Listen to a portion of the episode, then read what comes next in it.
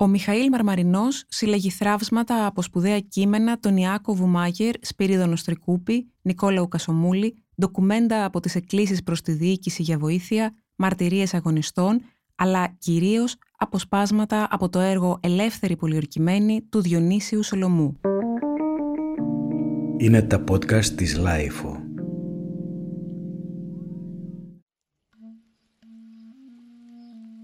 Μεσολόγγι Μέτζο Λόγγι. Ανάμεσα από λίμνες. Λιμνοχώρι Νερένια πόλη. Ή Μικρή Βενετία. Το Μεσολόγγι έπεσε την Άνοιξη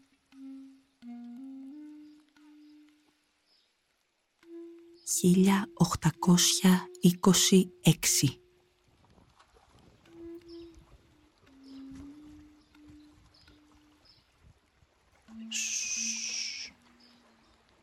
Άκου. Άκρα του τάφου σιωπή στον κάμπο βασιλεύει. Λαλή πουλί παίρνει σπυρί. Κι η μάνα το ζηλεύει. Τα μάτια η πείνα εμαύρισε. Στα μάτια η μάνα μνέει. Στέκει ο σουλιώτης ο καλός παράμερα και κλαίει. Έρμο του φέκει. Σκοτεινό. Τι έχω εγώ στο χέρι. Όπου μου γίνες βαρύ και ο αγαρινός το ξέρει.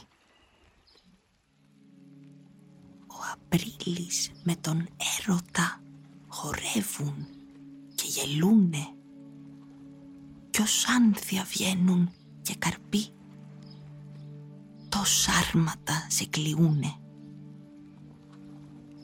Λευκό βουνάκι, πρόβατα, κινούμενο, βελάζει και μες στη θάλασσα βαθιά ξαναπετιέται πάλι. Κι ολόλευκο εσείς μίξε με του ουρανού τα κάλλη. Και μες της λίμνης τα νερά οπέφθασε μασπούδα έπαιξε με τον ίσιο της γαλάζια πεταλούδα που ευώδιασε τον ύπνο της μέσα στον άγριο κρίνο το σκουλικάκι βρίσκεται σε ώρα γλυκιά και εκείνο. Μάγεμα η φύσης κι όνειρο στην ομορφιά και χάρη. Η μαύρη πέτρα ολόχρηση και το ξερό χορτάρι. Με χίλιες βρύσες γίνεται. Με χίλιες γλώσσες κραίνει όποιος πεθάνει σήμερα χίλιες φορές πεθαίνει. Η ελληνική πραγματικότητα. Ο φιλελεύθερος πολιτικός εξόριστος Φραντς Λίμπερ λίγο πριν φύγει οριστικά στην Αμερική ήλθε στην Ελλάδα για να προσφέρει και αυτός στην απελευθέρωσή της. Στο ημερολόγιό του περιγράφει Ο διοικητής του Ναβαρίνο μας είχε εγγυηθεί ότι θα είχαμε νωρίς νωρίς το επόμενο πρωί μια μεγάλη βάρκα που θα μετέφερε εμάς και τις αποσκευές μας στην πόλη. Για τα τρόφιμα θα είχε φροντίσει ο γενικός διοικητής της πόλης. Με τραγούδια και πυροβολισμούς ταξιδεύαμε προς αυτήν. Φθάνοντας, συναντήσαμε τους συντρόφους μας που μας περίμεναν και έναν από αυτούς είχαν ήδη προλάβει οι Έλληνες να τον χαιρετήσουν ελληνικά που σημαίνει να τον ληστέψουν Στην πόλη μας προσφέρθηκε ένα άδειο τουρκικό σπίτι. Από τα τρόφιμα που μας είχαν υποσχεθεί δεν φάγαμε τίποτα. Λεφτά για να αγοράσουμε κάτι εκτός από πέντε άτομα άλλος κανείς μας δεν διέθετε. Και δεν είχαμε φάει ούτε και στο πλοίο περιμένοντας την βάρκα μας. Κι αν κάποιος από την παρέα δεν είχε φροντίσει κάτι να ετοιμάσει θα είχαμε πέσει να κοιμηθούμε θεονίστικοι. Η υπόσχεση για εκείνη τη βάρκα και για τα τρόφιμα ήταν δύο ψέματα την πρώτη κιόλας μέρα. Οι Έλληνες ήταν άθλιοι, κατεργάριδες. Ζητούσαν κάθε στιγμή να μας εξαπατήσουν.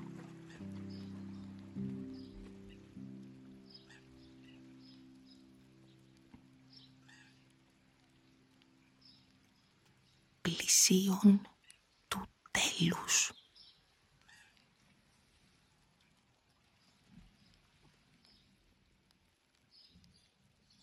Οι πολιορκούμενοι, ρακοφορούντες, τετραχυλισμένοι, εχμηροί και υπό της πείνας και της κακουχίας κατασκελετευμένοι ήσαν δυσδιάγνωστοι τελεία και πολύ φασματώδης.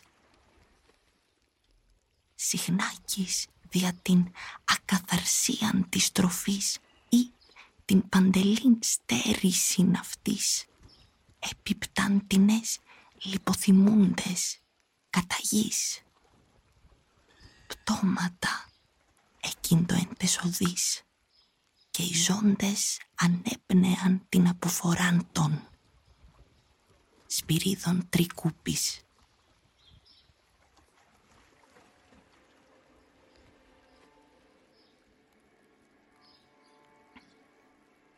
Γάμος χωρίς σφαχτά δεν γίνεται. Τούτο είναι η κοινή παροιμία των Ελλήνων. Παλαιόθεν τον έθαπταν. Τον συγχωρούσαν και πάλι στην εργασία και των πόλεμων αμέσως. Οι πληγωμένοι, οι περισσότεροι απέθνισκον. Ο πόλεμος είχε καταντήσει στην ακοή των ως σαν μία μουσική. Και τόσον είναι αληθινό τούτο ώστε αν κανένα μεσημέρι από την ζέστην έπαβον των πόλεμων τα δύο μέρη ήτο το παν εις Αθηνίαν. Πνιγμένοι αξιωματικοί και στρατιώτε εις των καπνών και εις των κονιορτών και εις τον υδρότα από την πυρίτιδα λιμένη το πρόσωπον και χείρας με βραχνιασμένες φωνές μόλις που ανεγνώριζες τον φίλον σου. Άλλοι από τους Τούρκους όπου εφώνευον, άλλοι από τους πληγωμένους Έλληνας και τους φωνευμένους τους οποίους εσήκωναν, άλλοι από πολλούς άλλους τους οποίους η βόμβα ή η σφαίρα τους σήκωνεν από τη συνδροφιάντων. Εφαίνον το τέλος όλοι βουτυγμένοι στο αίμα από τα πουδάρια ως την κορυφήν. Ο σαν μακελής.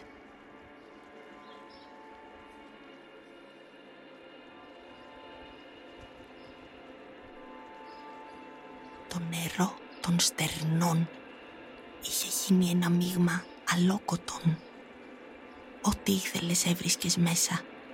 Μυαλά, εντόστια, αίμα, κεφάλια, και οι Έλληνες έπιναν από αυτό και οι μέμνες καν με όλη την αδιαφορία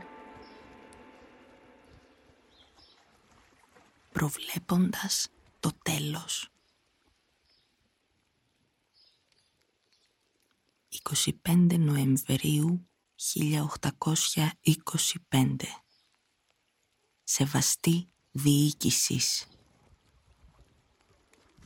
Πολλές φορές αναφέραμε την κατάστασή μας και εκείνην του φρουρίου μας. Και ως ώρας όχι δε βλέπομεν καμίαν ενέργειαν, αλ υστερούμεθα και αποκρίσεως. Αυτό μας λυπεί έως θανάτου.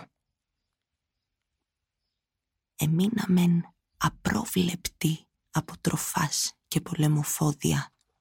Ο εχθρικός στόλος θα σφίξει το πλόκον. Ας βάλει προ-οφθαλμών η σεβαστή διοίκησης. Ή μεν και το μεσολόγγιον χρησιμεύει δια το κοινόν όφελος του έθνους να το προφθάσει χωρίς αναβολή καιρού με όλων των ελληνικών στόλων. Όχι και το γνωρίζει περιττών και πολυέξοδων, ας μην φροντίσει πλέον. Και το Μεσολόγγιον χάνεται. Χάνεται. Χωρίς άλλο. Και χάνεται όχι από εχθρική δύναμη, αλλά από την αδιαφορία των διοικητών, οι οποίοι έχουν να δώσουν λόγο εις των θεών και εις το ελληνικό έθνος και εις όλα τα ευνομούμενα έθνη της Ευρώπης. Το στρατιωτικόν του Μεσολογγίου, αφού έκαμεν όλα τα χρέη του υπέρ την δύναμή του, βιάζεται τώρα να αναχωρήσει από την έλλειψη των τροφών και με μεγάλων πόνων της ψυχής του να αφήσει εκείνην την πάτριον γην που έχει ζυμωμένη με τόσα αίματα. Κι ας όψονται οι αιτίοι. Μένομεν με σέβας. Μαρτυρία Νικολάου Κασομούλη Τέλη Φλεβάρι πολλές οικογένειες άρχισαν να στερούνται το ψωμί. Διορίστηκε μία επιτροπή να καταγράφει από όλα τα σπίτια ό,τι αλεύρι βρεθεί και να το μαζέψει. Θα διανεμηθεί δίκαια σε όλους, στρατιώτες και πολίτες. Καθώς η πείνα μεγαλώνει έπεσε η πρόληψη του να τρώμε ακάθαρτα. Αρχίσαμε να σφάζουμε άλογα, μουλάρια, γαϊδούρια. Ο συνεργάτης του κυρίου με στα νέα τυπογράφου, καθήμενος στην οικία μας, έσφαξεν και έφαγεν μίαν γάταν και έβαλεν και τον ψυχογιόν του στουρνάριν και σκότωσεν άλλην μίαν.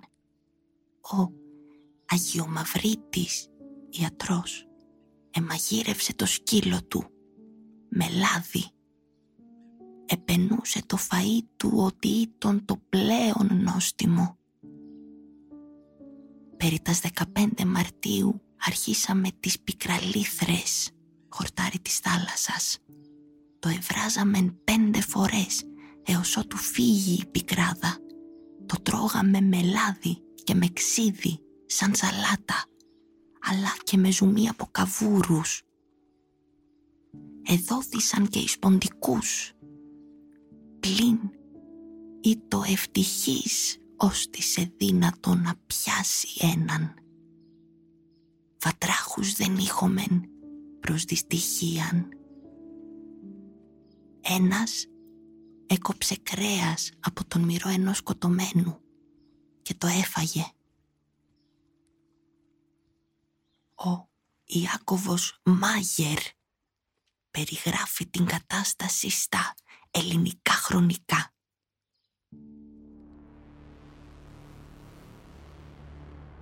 Τρέφομεθα πλέον με πολλά ακάθαρτα ζώα. Το ψύχος μας βασανίζει ένεκα της παντελούς ελήψεως ξύλων αλλά είναι αξιοθαύμαστον να βλέπει κανείς το σθένος και το υψηλόν φρόνημα της φρουράς μας. Ισολίγας ημέρας όλοι αυτοί θα είναι σκιέ μόνον αγγέλων ενώπιον του θρόνου του Θεού. Ζώμεν τας τελευταίας μας στιγμάς. Η ιστορία θέλει δικαιώσει και οι μεταγενέστεροι θα θρηνήσουν τη συμφοράν μας. Δεν είστε χριστιανοί; Δεν είστε χριστιανοί; Δεν είστε χριστιανοί; Έχουμε οχτώ ημέρας νηστική αφού φάγαμε άλογα, μουλάρια, γαϊδούρια, ποντικούς προσμένοντας εσάς, τους αδελφούς μας να μας προφτάσετε. Ωραία αδέρφια έχουμε φάει άλογα, μουλάρια, γάτες, ποντικούς, βατράχους, μελάδι προσμένοντας εσάς τους αδελφούς μας να μας προφτάσετε. Ωραία αδέρφια, άλλο δεν σας λέγομεν, μόνο εις το λαιμό σας να μας έχετε. Από την πείνα δεν μπορούμε να βαστάξουμε ούτε το τουφέκι. Ωραία αδέρφια, δεν είστε χριστιανοί. Δεν είστε χριστιανοί. Ψυχή μεγάλη και γλυκιά. Με τα χαράς στο λέω, θαυμάζω τις γυναίκες μας και στο όνομά τους μνέω. Εφοβήθηκα κάποτε μη φιλιάσουν και τε σε παρατήρησα αδιάκοπα.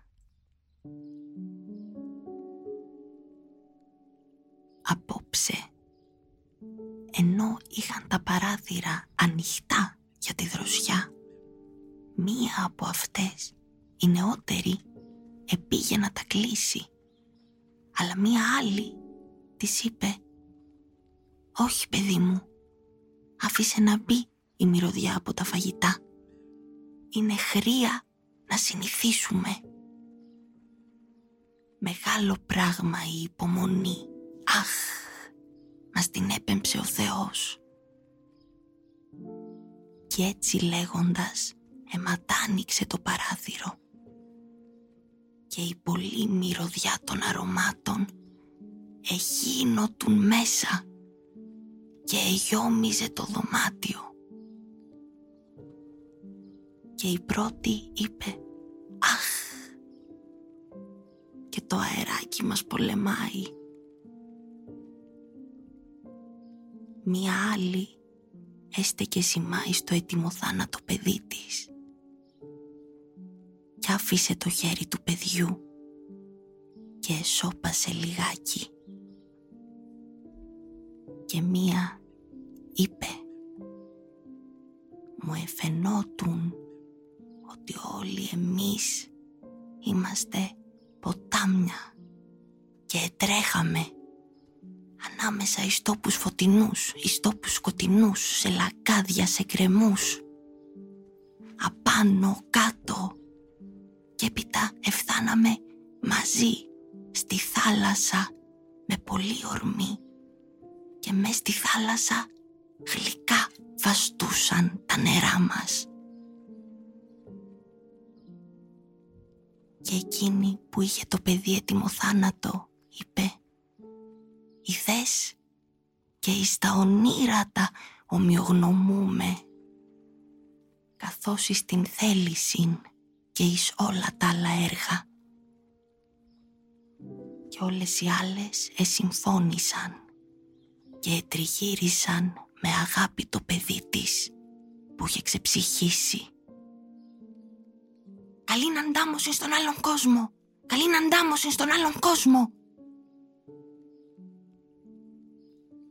Εις δύο ώρας της νυχτός της δεκάτης Απριλίου ημέραν Σάββατον και ξημερώνοντας βαΐων θέλει εξέλθομεν. Σημείων συνάντησης θέλει είναι ο Άγιος Σιμεών. Γράφτο.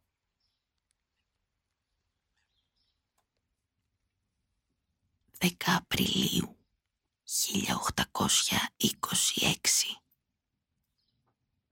Το φεγγάρι ήταν δέκα ημερών. Μισή ώρα πριν από την έξοδο είχε σκεπαστεί με ένα σκοτεινό νέφος και ψηλόβρεχε. Άρχισε ο τόπος να γλιστρά. Άλλοι πάλι λέγανε «Μας κλαίει ο μεγαλοδύναμος απόψε». Θέλετε να ακούσετε κλάματα, γυναίκια μυρολόγια. Περάστε από το Αντελικό και από το Μεσολόγγι. Και εκεί θα ακούσεις κλάματα, γυναίκια μυρολόγια. Πώς κλαίνουν οι μάνες για παιδιά και τα παιδιά για μάνες. Δεν κλαίνε για τον σκοτωμό που θε να σκοτωθούνε. Μον κλαίνε για τον σκλαβωμό που θε να σκλαβωθούνε.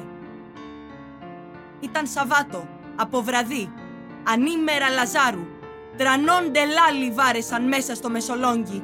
Στις εκκλησιές μαζόχτηκαν όλοι, μικροί μεγάλοι.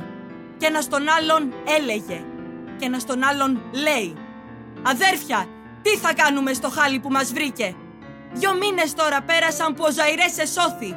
Φάγαμ ακάθαρτα σκυλιά και γάτες και ποντίκια. Το βασιλάδι έπεσε. Ταν τελικό εχάθη. Ήρθαν και τα καράβια μας και πάλι πίσω πάνε. Θανάσης Κότσικας φώναξε. Θανάσης Κότσικας λέει «Αδέρφια, ας πολεμήσουμε τους Τούρκους σαν λιοντάρια και το γιουρού σας κάνουμε για να διαβούμε πέρα. Μπροστά θα βγουνε οι γέροι, στη μέση οι γυναίκες». Εγίνει και το τσάκισμα μες στου μακρύ την τάπια και το γιοφύρι εχάλασαν και τα παιδιά τα πνίξαν. Άρρωστοι μέσα μείνανε μαζί με τον δεσπότη. Φωτιά στο κάστρο βάλανε. Κανένας δεν εσώθη.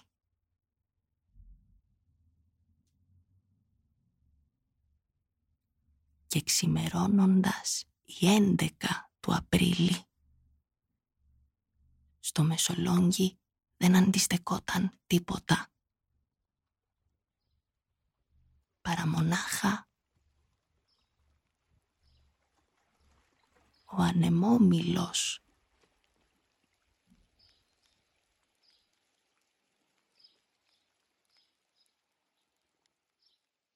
Αυτό το podcast έγινε εξ αφορμής των ελεύθερων πολιορκημένων του Διονύσιου Σολομού αποκλειστικά για τη Life.gr βασισμένο στη διπλωματική εργασία υποκριτικής της Λίλης Αδρασκέλα. Πρώτη παρουσίαση στο Τμήμα Καλών Τεχνών του Αριστοτελείου Πανεπιστημίου Θεσσαλονίκης στις 10 και 11 Απριλίου, επέτειο της πτώσης του Μεσολογγίου. Σκηνοθετική επιμέλεια Μιχαήλ Μαρμαρινός. Δραματουργική επιμέλεια Εκφώνηση Λίλη Αδρασκέλα. Μουσική σύνθεση Νείλος Καραγιάννης. Είναι τα podcast της LiFO.